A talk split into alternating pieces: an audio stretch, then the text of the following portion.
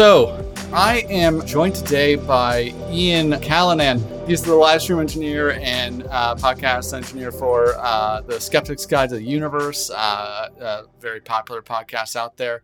I think he also does like the uh, the touring live show audio, though I'm sure he'll correct me if I'm wrong there. That's true. I know he did the uh, the recent 2020 uh, North in- North England Skeptical Society conference Nexus, uh, which was huge. I, I, think he pulled that off in like almost no turnaround time, uh, figuring out how to do a completely digital conference um, after COVID hit and shut mm. down everyone's world. Freaking amazing. um, and on top of that, he also edits and runs the live streams for the uh, popular Cognitive Dissonance podcast. Um, oh, last thing I'll mention, he's been a, a, a live gaming streamer uh, for uh, Mixer uh, for for years now um, and recently started partnering with uh, with Facebook Gaming. So welcome, Ian. Uh, how you doing? Good, thank you. That's more than most people know, so that's cool. Uh, it's yeah, I kind of keep it a little hush hush, or at least kind of um, separated, maybe, or you know, uh, between all these different properties. But that's that's cool. Some people like it. Some people figure it out. Yeah, I, I mean, I, I had to go through a bit of a rabbit trail to find you. Mm-hmm. I think I, am a patron of of some of those fine podcasts I mentioned earlier, and I, I yeah. used their. I, I figured that you were probably handling their social media, so I kind of used that as an avenue to get in touch with you. Because uh, as you point out, you you do not really officially get listed on on those websites. Not for any other reason other than that it's fun. It's just fun for me, honestly. yeah, I, I get it. It's kind of like it's kind of like you know you're the the producer in, in a way like you're not supposed to be on on camera um yeah and actually to that end you know the skeptics guide recently did their 2020 year in review and they had you on it as a guest for that episode and i thought it was so funny when you like you caught yourself like oh wait i was just listening to the podcast like yeah that was funny Steve was like, "Hey, you want to be on the year-end review show?" I was like, "Ah, okay, uh, sure. what do I have to do?" He's like, "Find some stories and then just join the call." I was like, "Okay." Yeah, which was funny. I think you do such a good job on those uh, SGU live streams, though. Like, for instance, you're you're coming up on with trivia games, kind of seemingly on the fly. You know, they started mm. that that random kind of bingo thing where you know mm-hmm. the hosts say one of the random uh, catchphrases that that people could mark it off on a on a bingo card, and you're like, oh, and I threw like 30 suggestions out there, and like everyone was just like, what? yeah, so you're just really on top of it. Yeah. It, it tried to be like really community or like chat focused. Like that kind of comes from my like live streaming mentality. Is that like hyper vigilant or focused on like the community as well as obviously the content. So like that was obviously a, a community idea. They were mm-hmm. like, we should do like a bingo card. And I was like, oh, I already know. Like I knew there was a bingo website out there, and I was like, okay, I'll do that. And then I just asked the patrons like, hey, give me some ideas, and I'll put together some. And they, they, you know, they just came through, and we're just like, you know, let's do it quick and fun and a little bit dirty, but it's fun. you know. yeah, I, I think that you've you must have like a little toolkit of like dark energy games. I think is one of them that you. Yeah. Mm-hmm. You, uh, I forget what the bingo card thing was that you. Used. Yeah, it's like Bingo Maker or something bingo like that. Maker, okay. uh, shout out to them. And yeah, Frank from uh, Dark Energy, he also was a listener and just like contacted us like, hey, I want to develop this game, and we were like, that's great, and we've been working with them for like a couple months now, just trying to you know hone in like this whole science or fiction kind of idea or yeah. quiz game. Um, so it was pretty cool to see it kind of come to materialize after. I mean, this is all because of like the lockdown and like COVID hitting is. We're like, what are we going to do to entertain people? You know, we right. could obviously just sit in front of the camera and just yak at them, but let's like make it a little more interactive beyond just, you know, just vomiting talking points to them. Right. And it kind of felt like I mean, maybe my brain is all mixing up the timelines or anything, but um, mm. it hmm. kind of felt like maybe the live streams got more interactive after after the uh, uh, Nexus 2020 event. Yeah, so I mean, that's yeah, Nexus definitely like kind of spurned a lot of creativity in terms of we were we were just playing around with like what the studio could be, and and mm-hmm. the SGU studio, you know, is like um, had the physical set, and there was a lot of fun stuff that we were doing there. And when we did Nexus, and especially the game show portion of Nexus, you know, that's where we really kind of were like, let's strip down this stuff, put up a green screen, mm-hmm. you know, have George Hrab you know MC it and how can we add like all the weird stuff or like some fun stuff and that's like my world is like definitely anybody who's like kind of seen my other secret projects knows that I'm kind of in the like weird mindset or like f- funny you know creative video engine like that I comes out of my brain, I guess. Um, and that's where we were, Jay and I and Steve and, and George were like, let's like really make this game show a fun experience. And then also Nexus, like really polished, like highly technical thing beyond just like a Zoom call with, you know, guests popping in randomly. Yeah. Like let's make it a full production. And so then that, yeah, that, that spurned like, let's make the live stream also that. Like it can be you know, not quite as you know technically challenging the live stream, right. but uh, at least interactive. So yeah, I mean, definitely we'll put a pin in in the technical challenges mm. and stuff that you probably had to overcome sure. for yeah. for Nexus 2020. But before we before we drill down in that, I do want to kind of nerd out slightly on mm-hmm. just things like so like I had this intuition as a live streamer myself and a uh, live performer, musician myself that like it's probably a lot more complicated to do a live stream where you have four or five hosts from you know not in the same house. You know, it's not like they're all connecting to the same computer and then using the same internet connection to stream that out to the internet.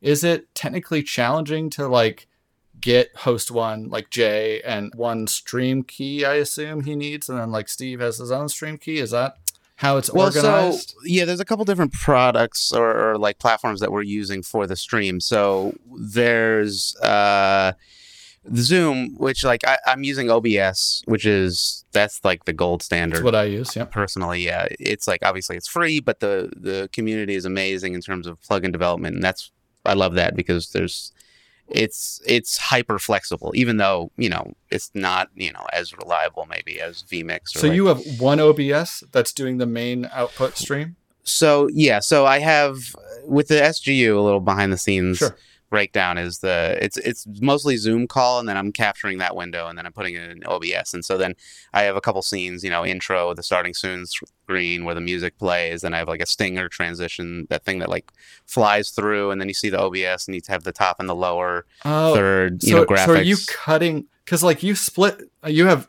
Steve in one aspect of the of the OBS stream, right? Which means that mm-hmm. you must be what cutting out that part of the application window of the Zoom that Steve is in. Yeah, it's really just a window capture, and I yeah. mean it's like uh, so it's the whole thing, it's the whole grid of yep. that, and sometimes I'll zoom into them, and like that's just like a, a key command in Zoom that you mm-hmm. can just like you know toggle to speaker mode or whatever. Yeah. So like there's some it's easy, but it's uh, it's not the best system, honestly, and and so it's uh, kind of it's a little hodgepodge. And there's like a couple other systems that we've used previously to make it better, and uh, one of them is Restream Studio, um, which that one's really cool because the the video quality of each of the participants like they just click a link and they go open it in a web browser but it's like high res video rather than the zoom low res like compressed you know 480p essentially video that so you're getting in Zoom. Is Restream Studio part an OBS product as well, or no? It's a totally different thing. Um, so it's like it's uh,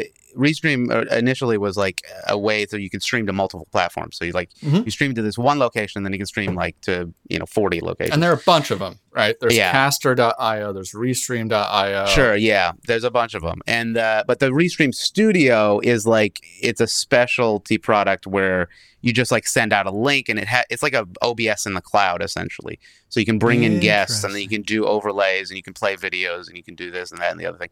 And we've used that actually one or a couple times on the SGU live stream for the studio portion. We use Restream the whole time for everything because mm-hmm. we stream to three locations right. uh, when we're doing it, even through OBS. But like a couple times we've used the studio just because people were not in front of their normal computer or they wanted to, or Steve wasn't there or something like that.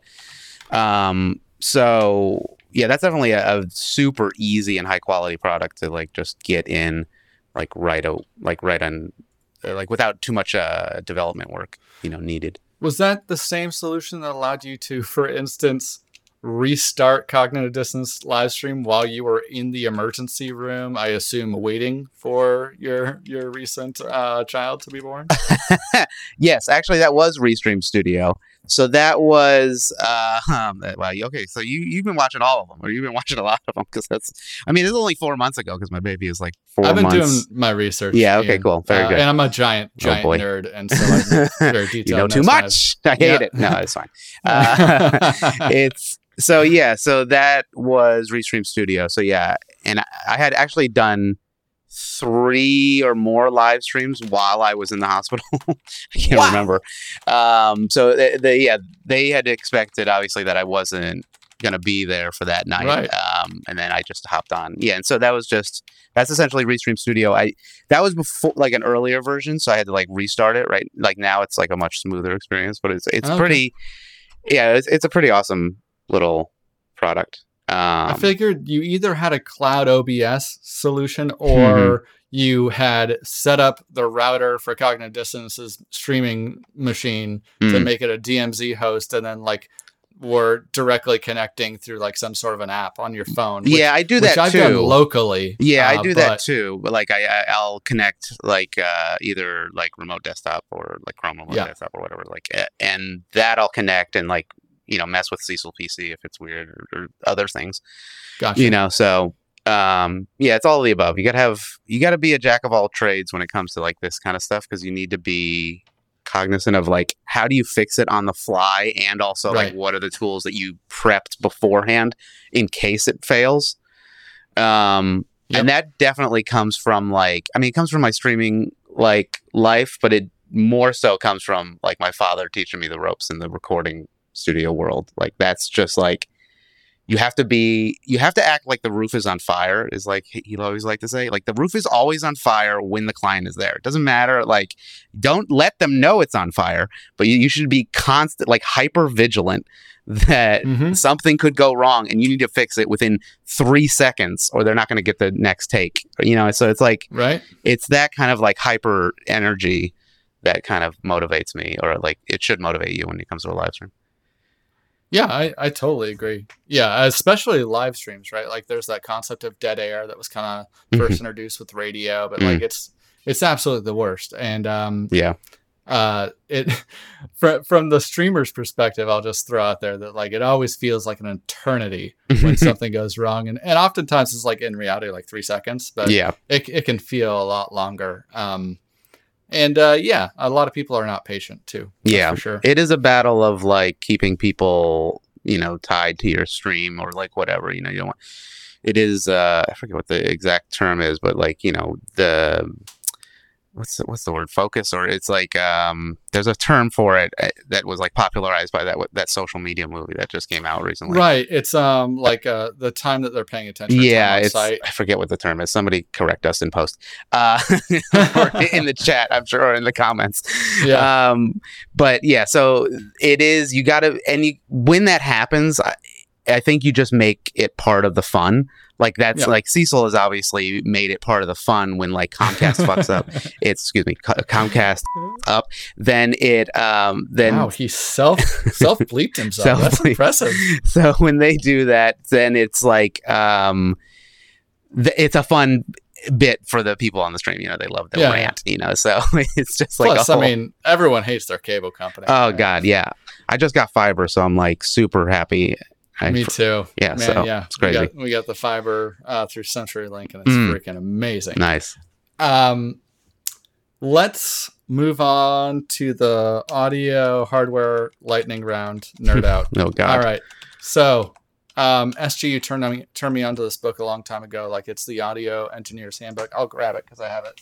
oh boy i'm one of those audio engineers though that is not like an audio engineer student you know like it's not like one mirrored audio. oh very good The mirrored video is not helping. The audio experts was uh, named, and it's uh, written by Ethan uh, Winer. okay Um, and uh, they had recommended it because basically he, you know, like if you go to the music store and like you ask him like, is, is the monster cable or the gold the gold connector cable really worth the extra money? and like every time the answer is yes, and and I think it's mostly because that cable's more expensive. I used to work at Radio Shack, and I'll tell you that like the the silver plated connectors were all just in the back room. We had them, we just didn't put them out because we didn't make as much money on them. yeah Um, and basically that book uh, gave me some pretty strong opinions about like where it was worth it to put your money when you're Certainly. trying to buy music equipment. So I want to give you a few lightning round questions. Oh shit, this is gonna be right. bad. Uh, is it worth your money to buy fancy cables? Uh, no. I mean, like there. Well, okay. There's hmm. some thing to it when it comes to RF interference. Like if you can get certain types of cables that maybe have like different type of grounding shields and like quad, you know, pole or the dual or was it quad core or Does whatever. Does it matter by connection type also for that? So like I don't like think so. Quarter inch versus XLR. Well, quarter inch is I mean, generally when people say that, they mean TS, and that's mm-hmm. unbalanced. So that's right. like tip sleeve. So like if it's TRS versus you know XLR, um, then sure that that's probably the same because they are balanced cables um, versus unbalanced. I mean, like you know, so that's one thing you have to consider. But like for the most part, yeah, like that whole idea of it's like it's hundred percent oxygen free copper, and it's like you know you're not there's no long enough run that you're going to need that it matters that the oxygen. It's like you're not mm-hmm. running it a thousand feet. Like it's not going to like right. it, it's you're running it twenty feet. Like it. So no, Mogami, don't come after me. I'm sorry. Like I still buy Mogami and, and, Canare or whatever because people like to see it. So right. there's something to that. And the only defense of monster cables is I think they give that lifetime guarantee, probably because they charge so much that they can just give away cables if you are like, hey, this cable's broke. Um, that's the only thing I can business think. and got re- repurchased oh, by really? someone else. Oh, I well. think it, and I think it was partially due probably because of that. I mean, literally, as, as, someone who plays guitar, like yeah. I, I bought a lot of guitar cables, and I was like, a lifetime guarantee. It's a year later, it's not working. right, whatever. Right. You're giving me a new one. Yeah, yeah. Okay, so that was probably wrong on their part. So yeah, probably I don't think great. it's. I mean, I have a, you know, if the being having grown up in the recording world, there's a lot of people come in like 192 is the only way to record, or like 96 yeah. is I can yeah, yeah. hear the difference. It's like the, no, you can't. Like you cannot hear no. the difference. First of oh, all, especially after it goes on CD. It's 44 1 16 bit. I'm like, what are you talking about, bro? and it's like, and then they're like, can we record in 96 but through the tape machine? I'm like, but what? like, why? And then press the vinyl. Well, I like, want the what? full fidelity of the tape yeah, yeah, exactly. We want to, we want the bats in the backyard to hear it. Yeah. like that's how high the frequency they want. And so, and then there are some people that have like brought in like silver, like actual silver, pure silver cables. And you know, we played around with them, and they're like, I guess they're cool, but they're like super brittle. But like, I I hear no difference. Like this whole yeah. golden ear idea. Is so stupid anyway because it's like okay but if you're the only one with the golden ear who cares? The populace is not going to care. Like mm-hmm. they're not going to hear the difference. So i don't know.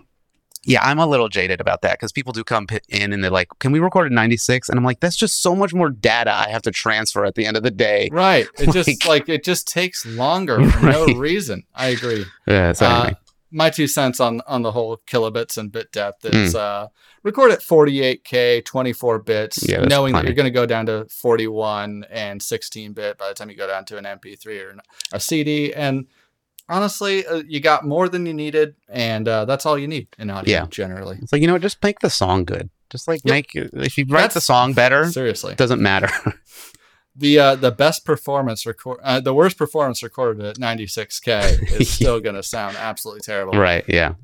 Um, what about when it comes to uh, microphones? Is that worth your money? I mean, it's diminishing returns. Certainly, it is like a you know, it's a slow. I mean, a 57 is still like probably one of the best mics because you can beat it up and literally used as a hammer. It's yeah, tour. literally like you can just have a box of them and it just gets the signal response that you want. Now, I will say like we have a Telefunken 251E from like the 60s, so mm-hmm. that's like a twenty thousand dollar mic, and so that is, is that a, is that a ribbon? Uh, no, it's a it's a gold. It's a, a large diaphragm condenser. Um, okay. and so it's got a gold mic. It's like um, like you know Frank Sinatra would sing on that. Diana Ross is literally sang on it. Um, for with ours. I knew it was an old mic. Yeah, it's, a, it's an old it mic. Might be a ribbon, and it's yeah. yeah, it's no. We have like some 44s, which are kind of expensive too. But you know, each mic has its use and has a different sound and yada yada yada. But like having you know super fancy mics is not going to make it you really need the run and gun mics too because they just have that characteristic it's like You could record with the most pristine audio. Like the whole myth also of like the 96k is that like if the if it's more pristine then it'll sound better. But it's like that's not necessarily true. It's like we actually like kind of the grungier sound or the, a little bit grittier tone um, for certain types of music. Electronica music maybe that's not true but like you know with uh or edm but like with rock it's like i mean you got a distortion on the guitar. It's like come on like you want that kind of crunch. You don't want it just to be real clean necessarily. Right. Plus the application that you're you're capturing the audio in right? Like yeah. you got, you got five hosts sitting next to each other on stage probably not the best idea to have them all have a nice condenser mic yeah. with the gain turned on. Right, like an 87, like a large right. diaphragm condenser in a big room that's echoey, yeah. or like a streamer. Streamers do this too. They get like a nice, fancy, you know, large diaphragm condenser. It's like definitely no, like you don't need right. that.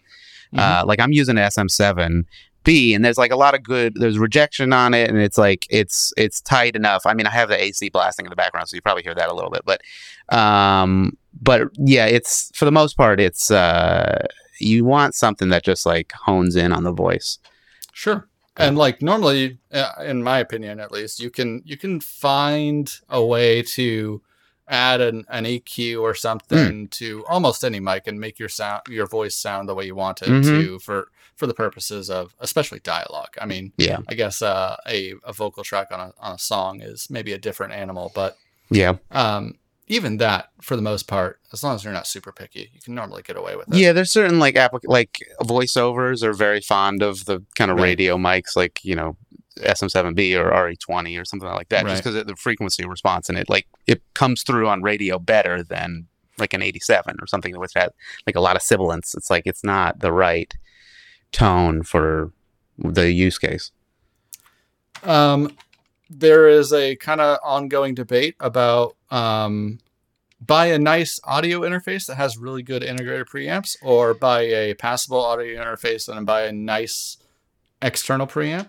Yeah, Are you on one side of the fence or the other? It's it's debatable. I mean, like it depends on what it's used for. I I think there's some truth to it when it comes to music. When you're doing like vocals or like you know you know a, a band or something like that when it comes to like podcasting there's some cool stuff and there's some cool use of having like you know a neve maybe and like going mm-hmm. into a voice of god or like a compressor and all that kind of stuff is like i like the analog version of that is better in my opinion than digital just because like you won't at least at least you won't clip the signal going in or hopefully you won't mm-hmm. um, it's very hard to like recover the signal after you've clipped the pre uh, going into the machine and then like you know compression after the fact like but if you do all yep. the stuff beforehand and it's nice yeah okay sure but you know the the the preamp and the compressor and all that stuff is not going to make you sound like Howard Stern. Howard Stern just sounds like Howard Stern. He knows how to talk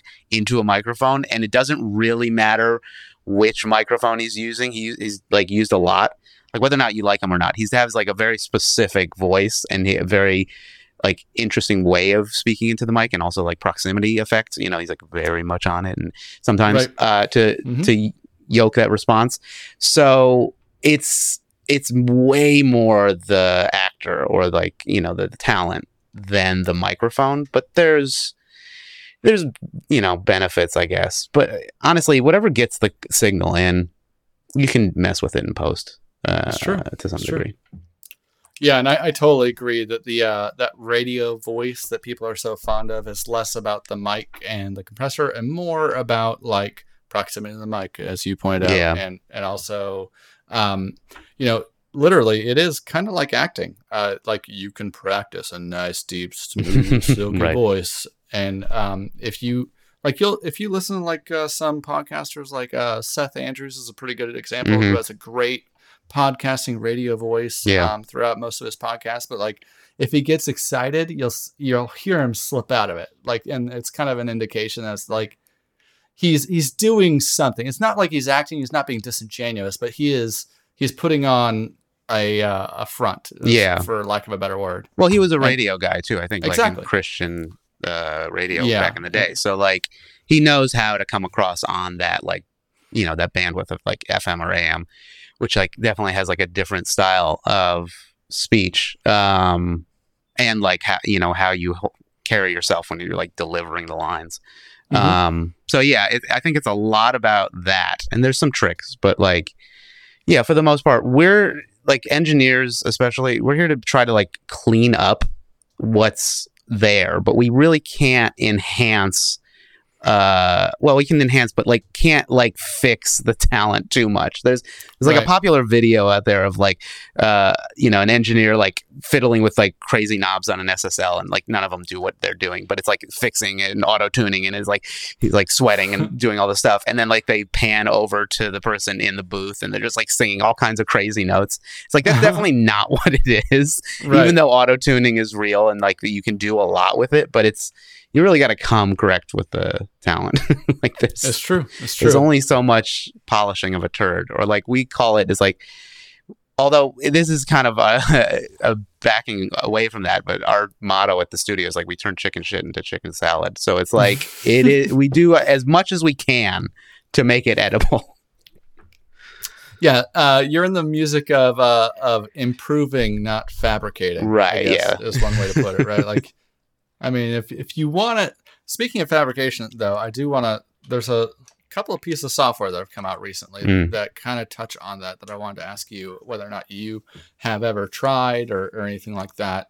Um, but before we get there, I want to close the loop on kind of personal background. I meant I heard you mention earlier that you kind of grew up in a in a recording studio. Mm-hmm. Um, are you a musician? Are you still involved in the recording studio? Yeah, no, I, I my father runs it, and I help run it with him, and um, it's it's I mean it's the family business, so it's like there's no getting away from it. Uh, so it's like it is the thing we do aside from the other stuff that I do. Um, so yeah, I'm constant. I was like just in there earlier today doing some stuff.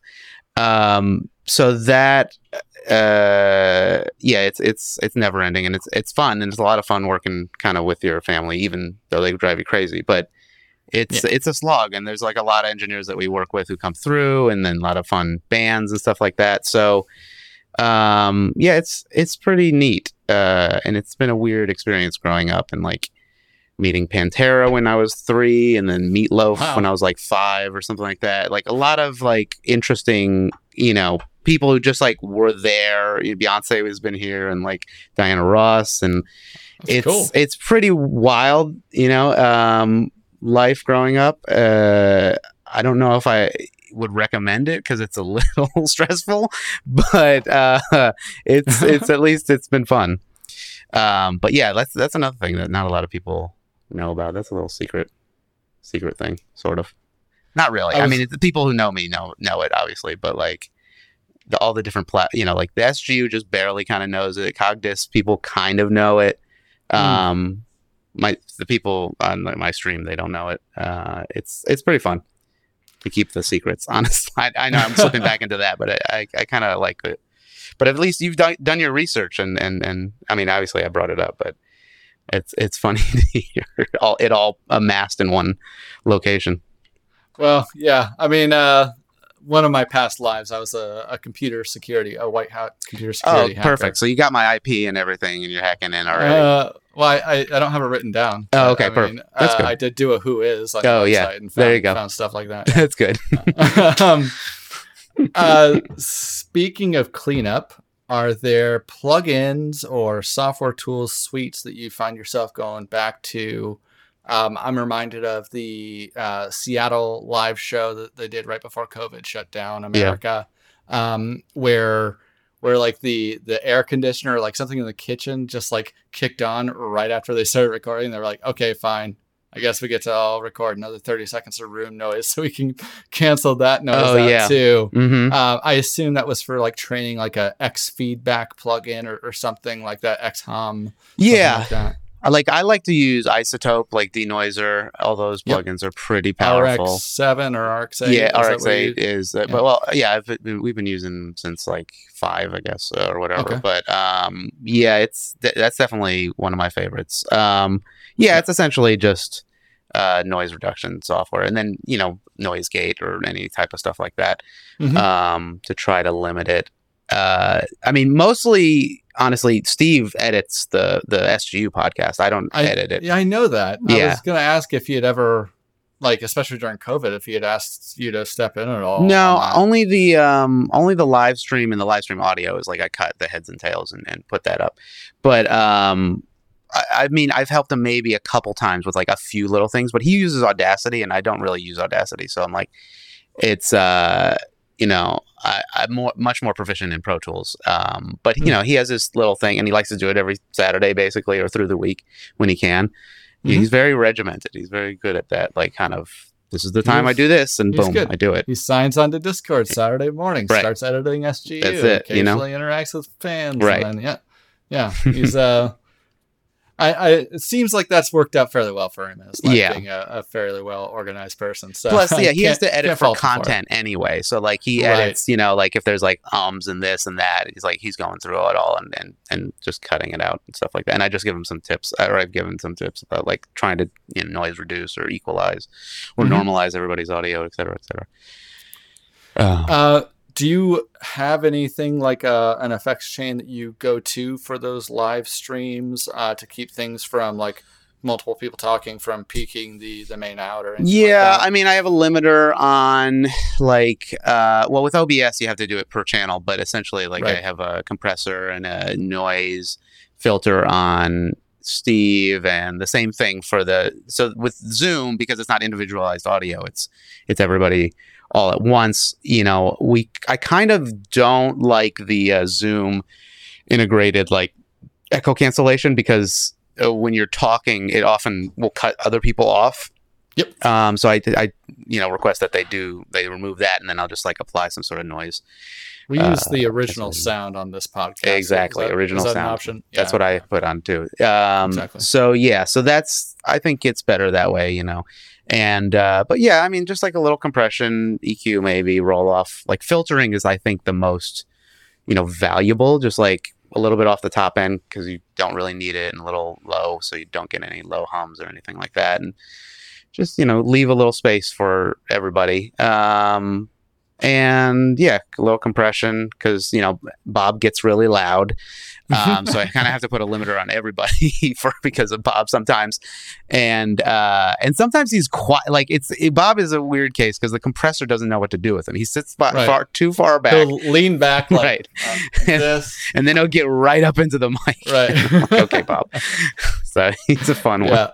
one. Uh, what about other challenges in in managing live streams? Like I imagine cognitive dissonance uh, with their sudden, frequent bursts of laughter and mm. irreverency uh, might per- produce a bit of a challenge for you, uh, keeping that from people. Yeah, that, that that's a pretty that's a, a little more tech uh, forward on that than like the SGU stuff that we do for the live stream. So like, there's a lot more behind the scenes stuff that we've been playing around with, like you know the nicer cameras and like uh, OBS, you know, trying to like you know line up audio or like compress before going into Restream Studio, um, and yeah, so they Cecil records usually in the studio, so he has the whole uh, audio chain of like the pre yeah, and when, the voice of the God. lights work and all so, that. Yeah. yeah, so that's good. And then uh, Tom just goes straight in through his like AG03 board, so it's like you know simple podcaster one channel board um, with his mic and just you know the nice camera obviously.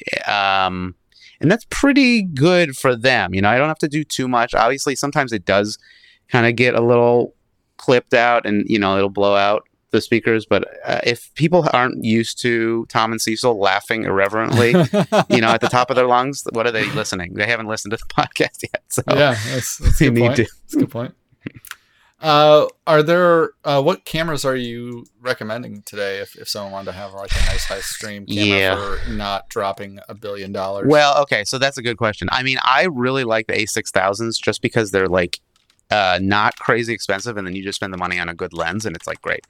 And I have a bunch of those for a lot of what I do. Um, for someone who didn't know what an A6000 oh, was, Sony A6000 is uh, the camera. Yeah, it's it's cool. like 500 for the body and then like you know a couple hundred for the a good lens and that works well. It's only 1080p, but it's pretty good. I mean, you know, if you really got the money, like a GH5S, like you know 4K, beautiful camera, uh, you know expensive lenses, etc. Voigtlander lenses are my favorite lenses. I think they're they're prime lenses, um, but they have like Voigt, in Voigt, Lander? yeah, like V O I think it's GT, H. not GHD. I think Okay. I don't remember. And then L A N D E R.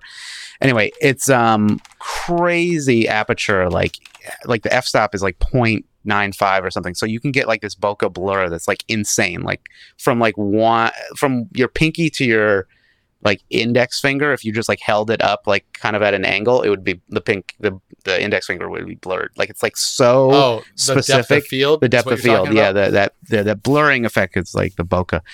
But um, so you could you could have it just my face is in focus. yeah, and it's like see all the crap wild. on my shelf Yeah, and it's and it's also great in low light. Like it is a lot of light comes in from that. So those are the lenses that we're using for Cogdis, and we're using I they're GH4s right now. Um, and those are great. I've also have a couple friends that use those Blackmagic minis that are really cool. Um, a couple friends have like a mini, uh, what is it, Ursa Mini, or whatever. And I mean that's like a stupid expensive camera. It's like eight thousand dollars or something. But um, you know, again, for, this uh, is like less expensive option. Yeah, I mean, this is like entry-level. microphones. It, diminishing returns. I mean, like once you get to cinema lenses, it's pretty like amazing. And cinema lenses and cameras, it's like amazing. And then it's fifty thousand dollars, and you're spending like a, on a red Okay. camera. So it's it, it gets pricey quick, and and they're great and all, but whatever. Uh, yeah. So like a thousand dollars, I would get a six thousand, or like if you can swing it at a sixty four hundred, Sony a sixty four hundred, because they just like have a faster uh, I think they have a faster focus. They can record uh, indefinitely, which the A6000s can't. And then they have like a they overheat the A6000s, so you got to do HDMI out. Um, Interesting. yeah, which is fun. Uh, and then uh, also they record in 4K, the 6400s. So those Okay. are probably the that's probably what people use. I mean, a lot of streamers either use that or there's like a couple other like Canon something somethings. I forget. I think I'm using like a, a Microsoft Life Cam right now. The Yeah. studio. Those are cool. Yeah, I mean- isn't isn't bad. The Yeah. integrated mic is pretty awful, but like Right. yeah, I Yeah. Mean, obviously, I'm an audio person, so I have the ability to mic myself. Yeah, you Um, got to do separate mic generally for these yeah. kind of things. I mean, like you can, yeah, no, you wouldn't use it for one of those cams. A lot of people use like the you know Logitech uh, C920, and that's that's cool. And the or the Yep. Brio, which is 4K. And I mean, those are all cool, but you know they have their benefits. You know, it's just easy. You can pop it open. I've just always been impressed by cogn- like you know when their internet is working and stuff, the, the uh, quality of the cognitive dissonance live streams. Yeah, are- yeah, we've been trying to do good. that. So like, there's you know a lot of we've been playing around with a lot of capture cards and a lot of different like ways of getting the signal in, and um, you know, we had a lot of different systems that we've used previously, and um, where we have it now is pretty comfortable and easy to turn on and go. Uh, it does make a difference. I mean, it just makes it look you know crisper than just like you know kind of a webcam in the back and that you're Yeah. that you don't care about or you haven't properly lit. That's the other thing. Right. You can make a webcam Lighting- look really lighting good so important. good lighting and some like color correction. Yep. Yeah. Um, let's see. Are there? Uh, we mentioned earlier Zencastr Mm. versus Zoom versus others. I've never used Zencastr. Mhm. I, I see like they advertise separate audio for each participant. Oh, yeah. uh, which Zoom now offers. Like, uh, and so I was wondering. do? number one, Hmm. you mentioned Zoom for for SGU. Are you guys using that functionality to get separate audio for each host? No. together for the I just take the release, no, I just take the Take two track. mix. But I mean, now Yeah. that we have the if the Zoom does the multi track, that's pretty cool. I, I would I would consider that. Um, uh, but like yeah, I just take it from Restream Studio. Like Auto puts together just like an audio only version. So I honestly, Yep. I just like download that and cut the heads and tails and just listen back if there's anything weird. Um, but yeah, Zencastr is super cool just because like it's a nice little interface. You can like you can have little audio triggers, so you could like run the intro music and like run interstitials if you wanted to, like while you're doing it. So you can kind of edit on the fly, and then it auto uploads to the cloud from you know the user's PC. So like it'll record yep. the two track and then it records all the audio locally per person so that it's not like over the network, you know, yep. the UDP audio, which could is prone to like drops and all that kind of yeah. audio freakouts. Um, so it records it locally and then uploads it to the cloud. So then you have the high quality like wave. Uh, and so that's a pretty cool one. And I know they're doing video now, which I don't know if they're Zoom does the same. Yeah, the obviously, uh, Zoom does video they, too. They just started uh, the separate stream, the separate audio capture, the uh, uh, local and cloud capture are enabled for both video and audio. That's pretty cool. Um, it is yeah. pretty cool because like the the Zoom, the problem with Zoom has always been like the obviously they're you know it's prioritizing connectivity and and and like uh, lower latency. So like the compression of the video has to be pretty intense. Um, right. So if you can get like you know 1080 or 720 video captured locally, that's that's way better. Yeah, that's pretty cool. Sure. I mean, Zoom. Yeah, I mean, they Zoom better be like you know pushing forward because they everybody's using this I right. never heard about it before. certainly got COVID, the money really. too. Yeah, right. like it was like I had heard about it as like the mobile uh, recording company. Like they had pretty good uh, like pocket recorders that were digital. Wait, is recorders. that the same? Is it the same company? I'm pretty darn sure. Yeah, I didn't know make, like, that it was the same company. Processors for for uh, guitar. Yeah, like stuff, a Zoom but... recorder. Of course, I was like, oh, that's cool. I yeah. didn't know that that was if that's the same. Co- oh, okay, they're they're brilliant. Then oh god, uh, hang on. We should probably before we like say this. Yeah, I was like Zoom. Yeah, because the Zoom recorder is dope and recorders. Same company.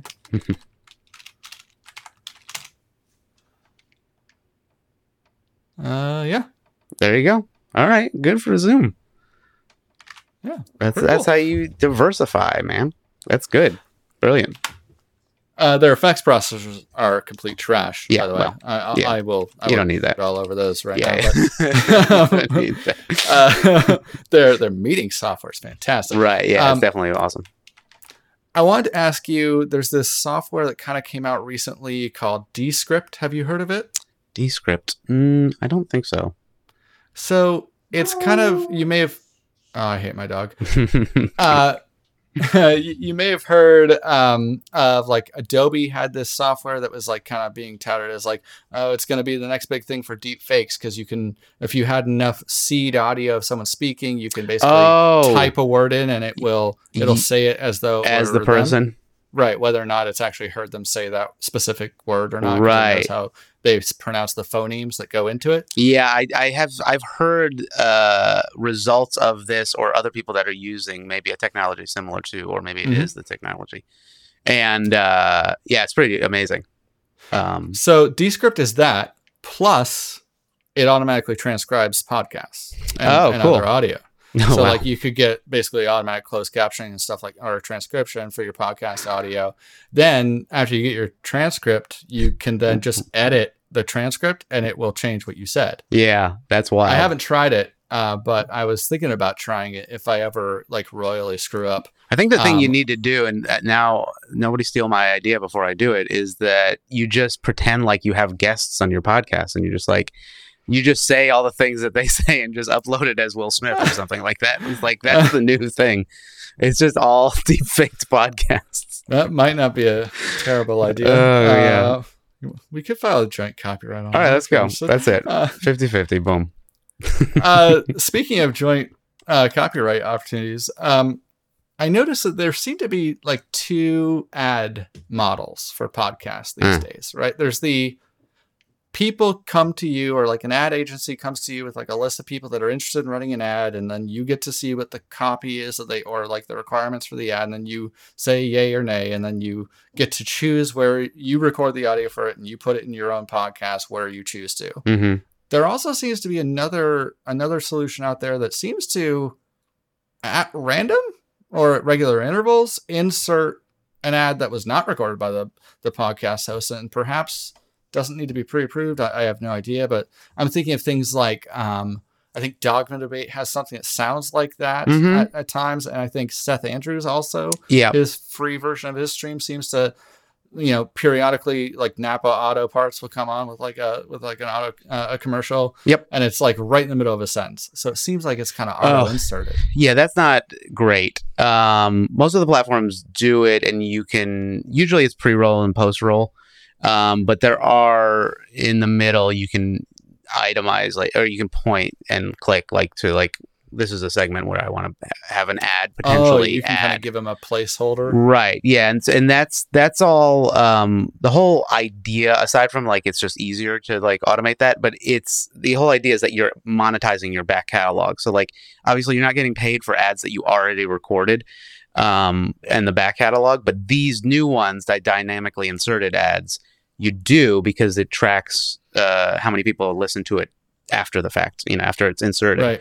So, I mean, I think it's a valid model that most of the places like Audio Boom um, and like Omny and other places, uh, I know, I know Audio Boom at least says this, is that they'll wait like 30 days uh, since the podcast was released or maybe even 60 depending on you know the the, the agreement it, before they dynamically insert those ads. So it's not like you know the people who are all up on it you know will listen to just tons of ads but like it will monetize the back catalog and be like a you know a slower trickle but at least you know it's another avenue of income um for people who listen you know if there's a lot of people who still listen to the back catalog of the whole podcast like we get emails like Cogdis right. and SGU like oh, it's like once i found you i just had to listen from the beginning and like you know, when X came on, it was like amazing, and I loved when this happened. It's like, wow, you changed your mind here and this and yeah, exactly.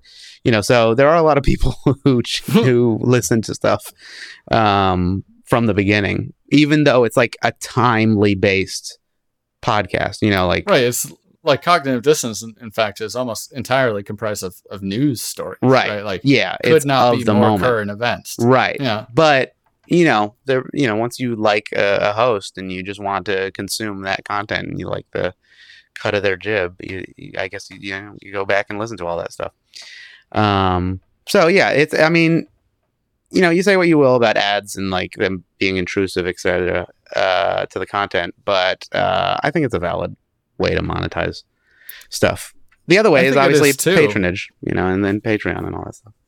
Do you have a preferred like if you had to do you feel like i guess to me what i'm really getting at here is that i feel like there's this space probably for a better mm. ad hoc ad solution one that's like maybe more targeted to the audience that the podcast actually is reaching and yeah maybe gives those podcasters a little bit more control yeah i mean there it's all with the ad company that you work with and, and determining mm. whether or not like this brand represents who you know your audience is like a good company will not just like throw in a bunch of shitty ads and like mm-hmm. you know it's not like youtube ads where you'll get some crazy right-wing thing or like some christian video before your atheist like video like it, it's not totally open but you know given that Cogdis has been like, you know, Adam and Eve focused, it's like I'm sure there's other products in either that realm or, you know, just general needs realm mm-hmm. uh, that totally fit with the market. And for the most part, with most of these platforms that I know of, they send you the product, or at least a good number of them send you the product. So it's not just like, hey, sell this. It's like, here's the thing, tell us what you mm-hmm. think. So it is, they recognize influencer marketing is valuable, you know, because uh, people listen to Tom and Cecil because they either agree or they, they, they trust their point of view or they they like to hear a differing opinion or something like that. But at least they you know like that and recognize they want to hear it. And so in some sense the ad is more powerful than just yeah. like some some schmo saying it, you know, some voiceover actor. Oh, oh, oh, O'Reilly. right. Yeah. that thing is always stuck in my head. I don't know. Why. yeah, that, that's the thing we need is more jingles. Actually, yeah. there, we need jingle culture to come back. Like that, there's not enough jingles. Um, let's see. I want to talk about how you prepared for that for that crowdcast event for for Nexus. Oh um, yeah, because it it seemed to me to be extremely slick um, almost like well, that's nice of you to like say. they had hired someone from like a TV station or uh, you know uh, to to like prepare it because like literally.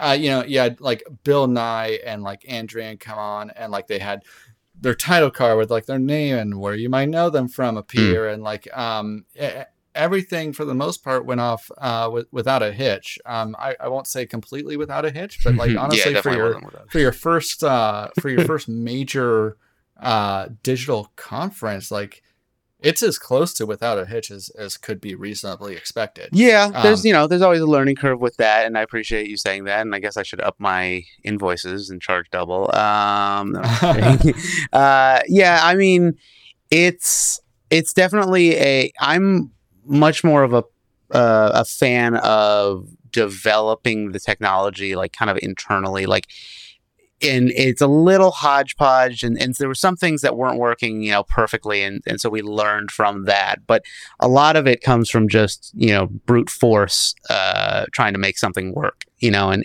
there isn't a perfect solution for this even though there are like some paid for platforms like vmix or something like that that have like specialty for broadcast and you could like bring in guests and it's like you know a couple it's like a thousand dollars or something for the license or whatever. But um it honestly it still doesn't give you the satisfaction of developing something like through OBS, which is like an open source thing and it's all mm-hmm. plugins, you know. And so Nexus was run uh, 100% on OBS. Um, well, I shouldn't say 100% because there's obviously a ton of different technologies there, but right. the streaming was through OBS to Crowdcast. Crowdcast was only because of we needed a payment platform. Um, and it has some fun functionality too because you can like ask questions. It's like it's a marketing platform so it's like a right. it's definitely a very useful little tool. Um, and we had done that actually previously the year before when we had the irl or the meet space as jay calls it uh, the meet space uh, event. And i did a live stream of the event there. It just wasn't nearly as technically challenging other than just me setting up like five cameras and switching between them. Yeah. Right right, right. so um at FIT, eh, which was, FIT is very was very cool, and they, they helped us, you know, with a lot of stuff. And so shout out to them for that time. But yeah, the 2020 thing was a whole different beast. And given that I I have all this experience with like live streaming, and I do pretty complicated streams, um, or at least you know, if you yeah, if you see certain things that I'm doing when I'm streaming, is like there's a lot of like stuff behind the scenes that does right. this. And the same thing I brought it to Nexus and to the game show portion of Nexus is that you know we we wanted it to be both uh, very creative for the game show and then like really slick and and and professional for the Nexus portion. You know, the Saturday right. we had everybody, and so yeah, I mean, I built pretty much a lot of the assets. We had um, a lot of assets uh, built from Ranch Seven, who helps with uh, SGU uh, assets in terms of like the graphics. You know, the graphic designers. Oh, like the, the overlays. Yeah, certain like overlays. Like when it comes to the visuals, you know, in terms of like certain backgrounds and stuff. Maybe not mm-hmm. so, so, much of the the moving stuff, but like anything that was like a, a hard graphic was pretty much their design, and then I would take that and maybe manipulate it just to make it fit with whatever I was building in OBS. Um, so yeah, there's like a couple things obviously we learned. There were a couple. Uh, I mean, you don't see it in the in the recording anymore because I edited it out. But there were a couple crashes, and there were a couple times where like, you know, the audio was overlapping because the Zoom call was like still on because mm-hmm. we had like multiple we had multiple Zooms running to bring in guests at the different times, and so it was like it was a fun thing, and it wasn't just me. I got to shout out like to Jay's wife and to Liz, Bob's girlfriend, and then like you know everybody was down there kind of uh, all hands on deck kind of helping switch stuff around um, mm-hmm. and uh, oh what did I, did I say Jocelyn uh, Jocelyn and Courtney and Liz um, so yeah so they're um, in terms of like the specific tech if you want to get into the details i can but you know there's a lot of things we learned for the next year and some of the new stuff that we're coming up on like there's a 12 hour show for the sgu which we're going to do all kinds of fun stuff um, and and more creative stuff uh, this time.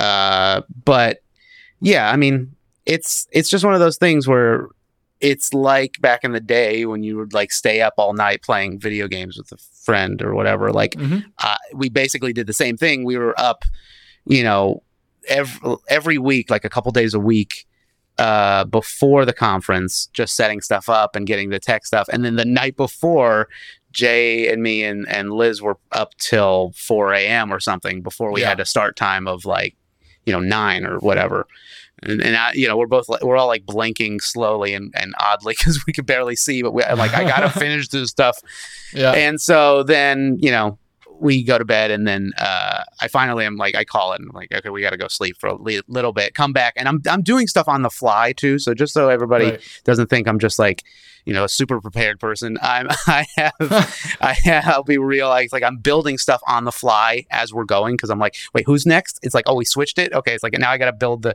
the graphics and I got to do this and I like switching this around. So it's not just like I hope it felt like it was just like click you know click click. It felt but, like you literally had scenes set up in OB1 right. and, and, uh, OBS, and you were just changing. Scenes. I mean, I basically was, but like I'm doing, I'm building them at the same time as like I'm changing right. them, or like You're building, moments like, before. One scene ahead like, of where you actually are. Basically, yeah. Well, like I was, on? I we built out the whole thing. Honestly, we built out like everything we were going to switch to, and all the transitions and the stingers and yada yada. So like a huge portion of it was done but while you're in the midst of it things come up and you gotta right. like wait, fix the audio. This wait, this is not working. This we'll speaker can't. This exactly. So it's ready. It's yeah. all that kind of stuff, and then it's like, wait, this person is actually talking about this, not that, which you have on the graphic, and I got to switch it, you know, right, right, now. And so there's there's a whole thing with that. Um, so yeah, I mean, but that's again, that's the roof is on fire, and I, I just love the kind of the stress of that, you know, that that rambunctious energy where you're just like, like, how do I do this like within three seconds? Um, so yeah. Did you uh did you have to like uh, do any kind of coaching or guidance for for some of your remote guests like Bill Nye to to help them get connected and up and running? Yeah, so we met with, and the same thing is true for when we were doing the Cogdis uh, stream for live stream to save the Senate. It's like we mm-hmm. they were a little bit uh, simpler. super cool, by the way. Thank you. Raised like what, like a, a quarter million dollars or nearly? It or was yeah, it was plus the um the stream from uh the um, opening opening arguments. arguments. Thank you. Yeah. Uh, the, yeah. Oh, in total, it was over two hundred thousand dollars. I forget what the final total is between the two of them. Um, but yeah, it, it, you know, great amount of money, huge amount of money. Um, and they, uh, so yeah, each of the guests we met with at mm-hmm. Nexus, we were a little more serious about in terms of like the microphones. Like we we sent Andrew in a microphone was actually one of my microphones, and I sent her, and then, um, and then Bill. I've, I've considered doing the same thing. Like yeah, an old audio interface, an old microphone. Exactly. Like, yeah. If and, someone doesn't have it, I'll send it to them. Right. As a loaner. Yeah, and some things in the future we'll probably be doing that too, like where we'll we'll develop like a little streaming kit or something like that. Like here's a nice mm-hmm. camera, here's a microphone, just turn it on, and open and play, and like so that'll be the thing that we might do for guests in the future but yeah, they they were a little more hands on with we were or we were with uh, the Nexus participants because some people you know weren't wearing headphones or they right. they needed to find a better mic or like they had kind of a weird background. We were like, let's let's turn around and see what the background looks here. It's like, oh, you have this beautiful bookshelf. Let's do that. You know, it's like you're not plugged into Ethernet. Can you get closer to the router then? Or like, you right, know, all that kind of stuff is super important. And, you know, it doesn't mean that it's going to solve all the problems, but at least hopefully it'll uh, eliminate a few. Um, and the same is true for you know any of the things when we have guests on, especially for a big event. We just want to pregame it a little bit, just make sure yeah. they're comfortable and and we you know get it situated correctly. It sounds like you're kind of a, a jack of all trades computer nerd in some ways. Is yeah, jack of all trades, master of none is like is definitely a thing. So like I'm dangerous enough to break my PCs all the time, but then at least I can look up how to fix it. So like right. it's um okay. yeah, you definitely I mean anybody who's a streamer knows like if you don't have like problems with your stream, you're probably not a streamer, honestly. Like you, you if you, or at least you haven't gone through the one. fire yet. Yeah. Like, and you really, it's hard to be an expert in those things. So you make friends with somebody who's maybe an expert and you know you just use that but you at least have the understanding of like the IT crowd you know turn it off and turn it on again idea mm-hmm. you know and that is like um that's always like saving grace but yeah it's really you got to know in this world you just got to know a hundred things or and or a thousand things more than you thought you were going to if you're going to be in this like kind of live streaming world because it's it's just a little more sure. stressful. It's you know it's hard to to be in one silo of like cre- content creation. Um, at least for me, uh, and it, I'm, you know, obviously there's cinematographers who are like super amazing at what they do, and and and camera people that are like ex- you know exceptional at like getting the right yep. shot and doing all this and they have like the crazy crane gear and all that crazy stuff um that's not my bag but i'm much more of like let's just like see how much technology we can force together and just like make some weird crap um yeah so it, it is definitely you gotta gotta know enough to be competent and and reach out for help when you fail yeah. miserably um, speaking of uh, how much cross functional knowledge is, is required, right? So, like, we've already touched on, like, it's helpful if you have a basic understanding of computer networking, mm. which is kind of arcane, right? But, mm-hmm. like, if you don't, then it's going to be pretty hard to, like, set up a remote computer for you to be able to remote control their OBS stream if you need to from the emergency room for some reason. Right. Um, and, you know, similarly, um, on a side note, I'll mention that, like, the work that I've I've done in audio production, even though this is not my day job, this is not what I get my my my food to my money to feed my family uh, with. Um, it is it's bleeding over into my professional life quite a bit, um, where you know they want to start producing live stream uh, live videos and audio for how to videos for like software that I'm building and things like that and because i have that skill set you know it's, it's just so easy for me to produce my own video um, and and have it be super high quality and understand things like you know how to overcome compression and, and get rid of noise and things like that yeah. uh, which is huge you know? yep. I mean yeah it's a balancing act too because it's like a classic case of scope creep you yeah. know, when it comes to like you're being your independent con- contractor, is like once they know you do internet things, it's like you literally do everything, uh, or like they think you do. Um, yep. and I've fallen into that when I've like wa- worked for a couple film festivals. Is like, oh, it's like, oh, he's the internet guy. He's like, he can fix like this weird problem with my computer. And yes, I, I yeah. can, but it's like I'm I'm really hired to run your website, like not right. really do all this other stuff. Uh, so yeah, there's a balancing act with that. Is like you know you want to keep the gig, but you also got to be paid fairly. Um, uh, so that's just like anybody who's in this world, you know, just keep sure. that in you mind. get taken advantage of really yeah, easily it's by real. volunteering, uh, volunteering to use the skill set that you got elsewhere, right? Um, to, to help out this this group that you're already helping or working for.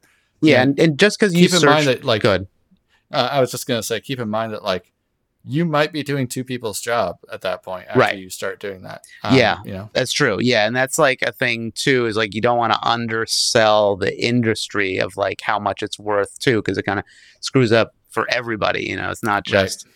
you know if you're lowballing way low, then it kind of gives this false impression of like this is how much this is worth. And it's for like sure. yeah, just because you searched for it on the internet and you found the solution, it's like yeah, but the uh, the people you're working for didn't do that. They certainly could have, but you knew, you know, you have the expertise or at least the years of experience to know what to look for, mm-hmm. and that's valuable. Um, it's like I I also I went to school for engineering, so like that kind of mindset of mechanical mechanical engineering, engineering. Yeah, yeah. Uh, not audio engineering. So you know that mindset of like how do you fi- how do you solve this you know get like where do you look for information was kind of instilled in that world of like mm-hmm. the stress of like how do i figure out this problem? You know it's not just like open a book and there it is. It is like multi-pronged or it's like multiple disciplines or it's like you know a lot of different things coming together um, to try to solve this issue uh, so yeah, that's that's a challenge for some people. Like they just don't they haven't played around with computers enough to like you know tinker around the back end, even if you're not like you know changing parts or like going into source code or anything like that. Just like even the the GUI interface of like how do I turn this on and off? It's like it's right. pretty much all there. You just got to know where to look and how people set up computers yep. so that you can figure out this information. Um, so knowing things like to add an overlay, you have to use a browser uh, window thing for OBS or right. whatever, whatever it's called. Browser source, um, yeah, yeah. There's the yeah. There's like uh, it's a big learning curve, and uh, with anything, but you just the more you do it, the less the curve is out. It's daunting. You know, it becomes yeah, flatter and sure. flatter. You flatten the curve, I guess. uh, do you have your own website out there that uh, has links out to your? your uh, no, not really. I no? mean. I have my own like uh, business stuff, but that yeah, not really anything beyond the the people that I work for. I mean, like those are like my main okay. things. Like I do some other freelance stuff, like or it's not really freelance. It's like you know through the business, but like um, but yeah, that's not. Yeah, it's pretty much this is who I am here. okay.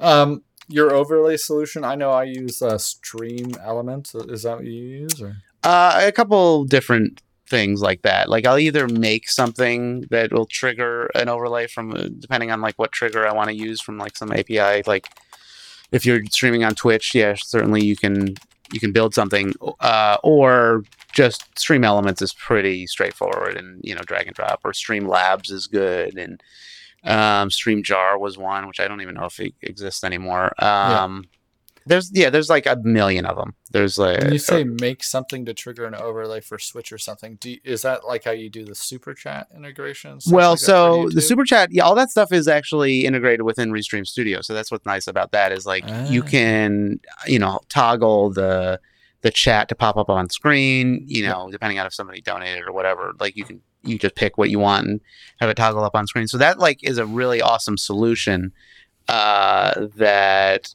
um, that just like you know the developers and I, I actually know the developers so like that's why I kind of kind of I, I, like to use their product uh, okay. a bunch um, just in case the FCC comes after me or FDA um, I don't know, U, USDA if the USDA comes out for me I think it'd be the FTC right yeah it might be the FTC for a conflict of interest maybe it's the FAA I don't know somebody's coming after me I, uh, I, don't think any of them have the staff to do anything. They're not going to do. So yeah, they're not doing anything. uh, but yeah, I mean, so it's yeah, that's a pretty easy solution for you know. There's some tech stuff to it, but really, it's pretty straightforward.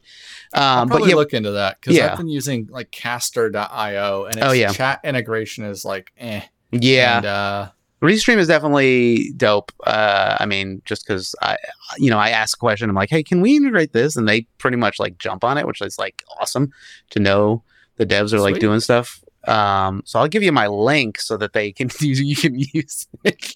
I need yeah. those those residuals. Uh, but anyway, uh, you can cut that out. No, I'm just kidding. Uh, I will I will certainly follow your uh, your link to so, get like a, a little credit for you. Thank you very much. Uh, so but yeah, that's a really cool one. But you I also have coded stuff myself that like will just trigger off of a Twitch API or or you know when Mixer still existed, it was like you'll, you'll write some JavaScript that will call a Twitch API. Yeah, essentially, yeah. Whenever uh, something happens, it's like constantly, you know, looking if like you know event X has changed and like gotcha. you know if a follower and I have it trigger something in OBS or or I'll use a different thing where you know it'll be a big graphic if somebody subs or all that kind of stuff. Um, that's yeah, that's um, another thing that I love. Part of community building is like building something that recognizes the community or the, the viewers or the you know the people watching you and and that support you is is a lot of fun for me personally. Yeah, for sure. That sounds uh that sounds very interesting. Um, I wonder if there's something you could point um, our audience to that uh, might be interested in setting up something like that. Like it sounds like you've got something that periodically monitors your various platforms that you're restreaming out to. Yeah, so to, like, determine if someone becomes a subscriber, right? Beca- yeah, I mean, Streamlabs and Stream Elements does all that. Like when when so when you were saying overlays, were you talking about like graphical overlays, or were you talking about like um like, like if somebody donates? Overlays is what I was. Yeah, I mainly use it for, like right. a countdown timer pre-stream. Gotcha. But but also things like you know, I want to get the additional slickness of like if someone donates to the charity that I'm doing a, a, a donation drive for that. Yeah, pick that up and so like the cool thing. There, I mean, there's already tools out there because like this isn't like totally new and streamers have been doing a lot of, of stuff before. So like you know, Stream Elements, Stream Labs has all that kind of stuff integrated. You can build your own. There's uh, LioranBoard, which is like a free Stream Deck alternative, or or Touch Portal, which is pretty cool. Um, and then obviously the Stream Deck is like a really cool little unit to like trigger things on and off. It doesn't. It's not searching for like when somebody becomes a follower, but you can like toggle sources on and off.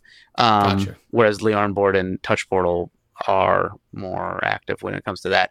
Um, there's a lot of tools that you know. Uh, Mix It Up is a fun one. That this is from like the Mixer days. Is like there was a Mixer community of people that would develop these uh, tools that would give uh, viewers functionality on the screen so you could like actually click on either the video or like buttons under the video and uh-huh. it would uh-huh. like toggle things on and off so that was a fun thing that we would do where they could trigger some sort of scene and then like I would be in a different world or like a different background or different oh interesting like, so that was a fun little thing and that, that Firebot is one of those mix it up is another one um so and so that's like one way to bring in you know the the viewers into the world uh yeah even just as simple as putting the chat on the screen is pretty cool just to have people um see what's going like your the, the chat is part of like the content that you're creating is pretty neat um mm-hmm.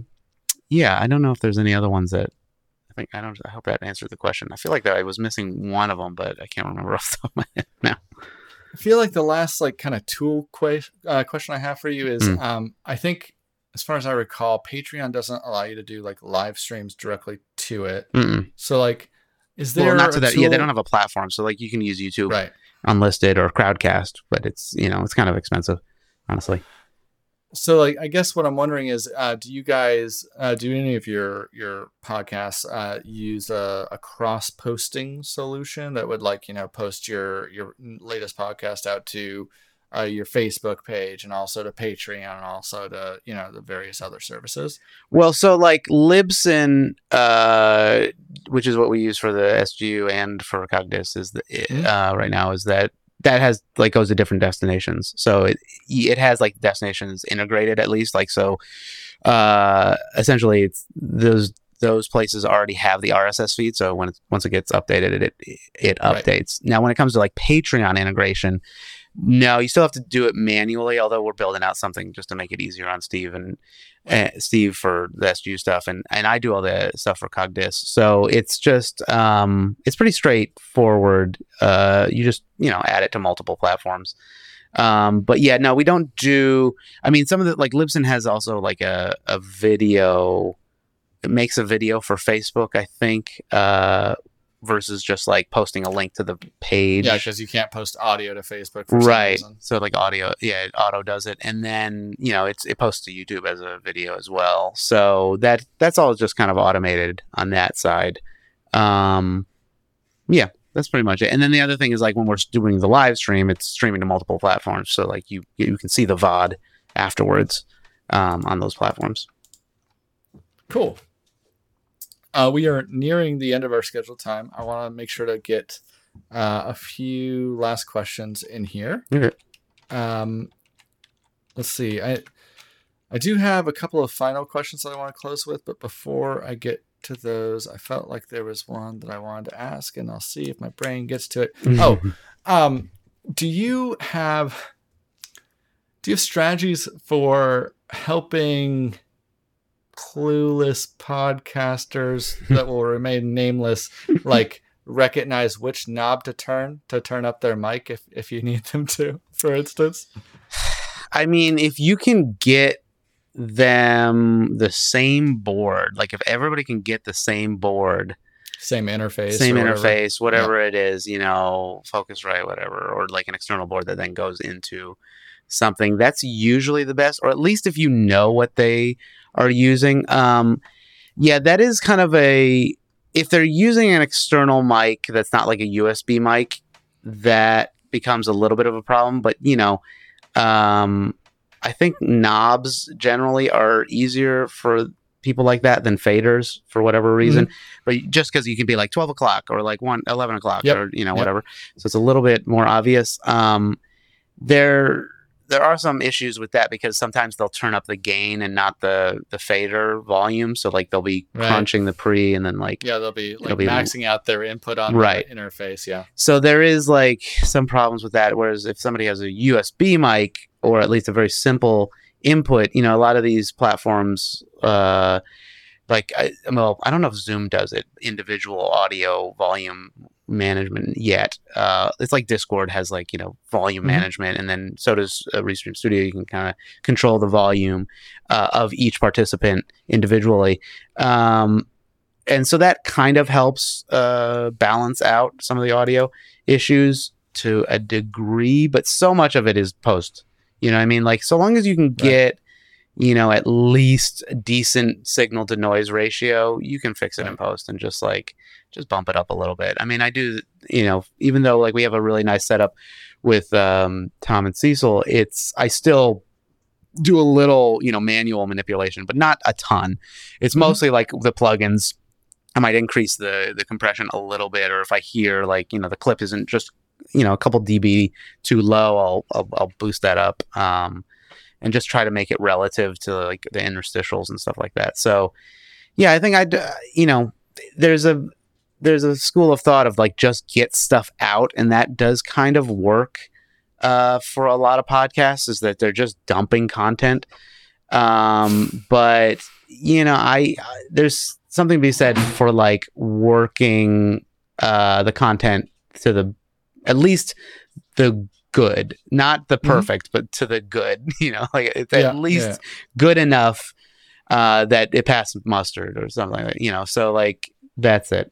That you know, just like keep keep working on it, and that way it becomes quicker and quicker. It becomes like instead of 15 minutes of work, it's like five minutes of work or like a minute, and you just yeah. know that you need to do it, and that's that's that.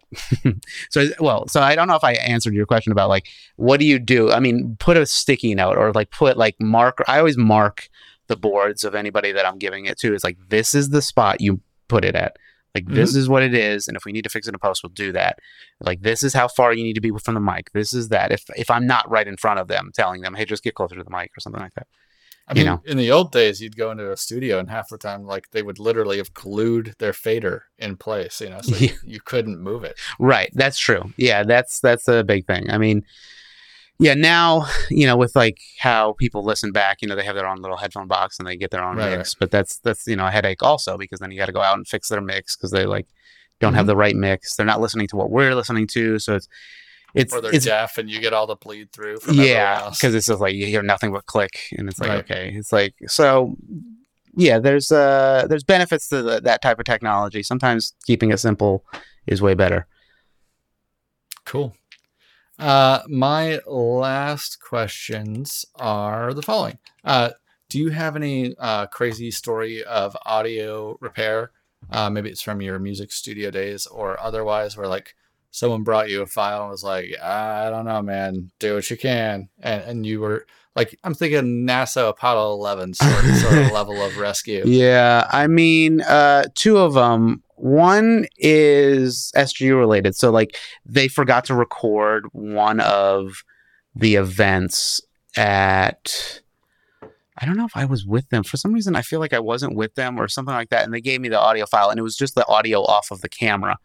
So like it was the onboard camera mic was the only audio they had. Somebody can you know say in the this may be the, the one comments. that they were future casting from 2035 is that possible i don't think no that one i think I've recorded pretty well okay. it was like yeah. i mean that was know. the one in yeah australia um so it wasn't that one it was a it was one before that and it's it's ri- the audio's rough and it was like worse before i got to it so like yeah, I did some a lot of like noise editing and like spectrum analyzing and trying to like get out all the buzzing. And it's like those onboard camera mics that are like zzz, you like hear that buzz crap, which I don't know why they can't fix that, but like yeah, yeah it wasn't a shotgun mic or anything like that. So yeah, with the SGU, we're like super diligent now about like multiple, multiple recordings, and, mm-hmm. and even then we still fail sometimes. Like, uh, you know, it'll either be my fault or like we'll just forget to set up something. Um, but we have you know like uh, a mix pre with like multi-channel record. We're also recording to the Zoom. We're also recording the table mics. We're also recording the camera like you know shotgun mics and then i have a whole another system that's recording a two track just in case so it's right. like we're we're definitely gonna get this show for the podcast because like steve is right. adamant like any of these live shows we need it for a podcast now given that the live world doesn't like exist anymore for us it's, it's been pretty smooth sailing right now but right um yeah that's super important the other thing is like with the studio is we've had people come in with like audio files that they left a microphone next to a fan because they think their wife is cheating on them.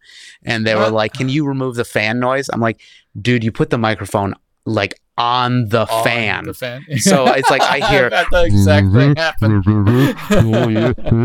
so I'm like, I guess they're having sex. I don't know. Like I can't tell. It's either that or like it's like some weird Darth Vader cosplay. I don't like. It's, I can't hear enough. So like I've done some of that for people and you know, sometimes it's it's shocking you actually hear what's going on and sometimes it's not. It's just like it's, there's nothing dude, I can't do it. So, yeah, it's funny. Uh, my, my last question is, um, what's the, you got a funny story from like a, a live stream or a tour, a tracking session or anything like that, that, um, uh, stands out to you that you want to share? Uh, so I mean, with the SGU, I'm trying to think of like you know, comedy of errors is one like my favorite type of uh mm-hmm. like story. Um, like there's this famous play and and movie noises off which is like i if anybody's ever watched it it's like it's just michael caine is in it and he's like the main dude and like there's so many people in it that it's just like a comedy of errors of how a production can just like fall to shit and it's it's mm-hmm. it's my favorite. Anyway um i'm trying to think of something where it really went bad. I have to like ask jay again like because i'm kind of blocking stuff out you know? It's like uh you know everything everything in New Zealand was pretty good. I feel like we got I don't think we got harassed by anybody in the actual event, but we definitely gotten harassed on the street by people in New Zealand, which was pretty funny because really? it's like they, they they have this you know uh, air about them that they're, they're really chill, but they I guess Americans on on motorized scooters is not their cup of tea so to speak. so I think we were very like stand out and be like they're like get these fucking Yankees out of here or whatever they yeah. call us. Um, and then uh, conversely, Australia is like super cool and everything was everything was smooth sailing there. So now I'm trying to think of anything that where it really went bad. I mean, the extravaganza, we've had some issues where like the front of house stuff was like sketchy or we would have like crazy interference and like we'd be getting like police scanner audio over Whoa. you know the stuff so i'm like switching out packs as we're like doing the show and like you know somebody would like jay would back up to the edge of the stage and i'll like quickly switch his pack like so there's all that kind of like hustle and bustle which is really wow. fun um and uh oh well i can't tell this story about what george did in philly because that's like his story but there was a if anybody look up, you know, one of the SGU stories, uh, one of George the live Hrab. streams with George, George Hrab, Hrab, for yeah, for the Philadelphia show. There's like a whole like uh, thing to that that was really stressful and and also hilarious. Like to me because it didn't happen to me really it happened to us so it was like stressful because it was george and but i'm also i'm like laughing in my head at the same time not yeah. at him but like at the situation like of course this happened anyway giving too much, but go go look that up. I don't know what it's somewhere. Listen to the entire back catalog of SGU and it's fine.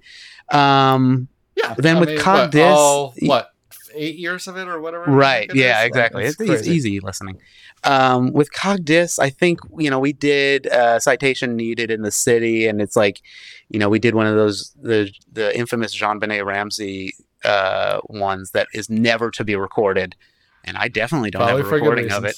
Um, and so uh, it those are fun because it's like it was just like a set, you know, like I just had to set up like the physical stuff. Um, but that's like there's there there were situations with that which were were funny because it's like we're in proximity to like nice families eating their dinner and they hear you know Eli scream JonBenét Ram like you know and does like these songs from his wife and stuff. Yeah. So there's like is funny things about just these cast of characters in public when they almost certainly should not be in public. These people, I mean, any of them, SGU or Cogdis, they're just they belong in a bunker and they should just keep doing the podcast, and that's where they live. So anyway, they're two very different podcasts. Very different, sure. yeah. But surprisingly, there is a crossover audience where people, you know, it slowly came out that they there was a crossover audience that also knew me because of this, like these two plat or at least two podcasts, which I still like to play up the idea that there's two Ians, which I mean there definitely are I, two Ians. I honestly was not sure. Not I feel like there was a whole year there where I was like, wait, is that is that like because only occasionally you would hear your voice? Yeah, on, on uh, SGU. Yeah, it sounded like you, but I right. and it is pretty wild. Like to be honest, like to anybody who thinks like I'm not like uh, uh in in awe sort of of this is like there is and I've I've said this to guys a couple times, maybe, maybe not too much, so it doesn't, you know, boost their ego. But like, you know, I used to listen to the SGU like years before, and same with Cogdis years before. I mean, like forty years, and you know, they were just like the they were the ones that kind of like brought me to skepticism and atheism and like all that stuff. So it's like it's pretty wild to also now be working for them and now yeah. like i know the inner workings of it and how uh, dysfunctional they all are and not put together. I'm just kidding, but they're like it, once you get into that world, it's pretty wild. Like how funny they are. Because like my family is also uh, like Italian on, on one side, so like the Novellas are very like typical Italians like that I kind of grew up with. And then yeah, yeah. Uh, Cecil, you know, is also Italian. And then like Tom and like, it's just like, they're such funny, everybody's like, they're just awesome people and it just goofballs. And it just started with you sending them an email. Literally. And, I, huh? you know, and, and I sent an email to the SGU years before. And I actually have a picture with uh, Steve before they knew me. Like, like I just uh, went to one of the events um because i was like oh steve's gonna be this is pretty cool and now it's it's hilarious because like i just hang out in their kitchen sometimes uh but yeah yeah i mean you, you just gotta take the shot man just like send an email just like a podcast and uh, or or to whatever scenario, you want to do they say they say no directly. Yeah. And uh, most likely you just won't hear back. But right, yeah, because they get there's inundated. a chance you will hear back and get an opportunity. Yeah, so. there's. I mean, I know a lot of other people that did the same thing with other really popular podcasts out there. Um, yeah. that kind of just were like fans, and they're like, "Hey, you need help with like X and like stuff like that." And I've I've done that to a couple other podcasts and never heard back. But like, you know, just keep keep doing it, keep plugging it, and if you want this to be what you want to do, I will say it's like you're with what I do, I'm I don't have you know time off or I don't I don't not work. Like I'm always essentially working, even though like I can make my own schedule and I don't have a typical nine to five.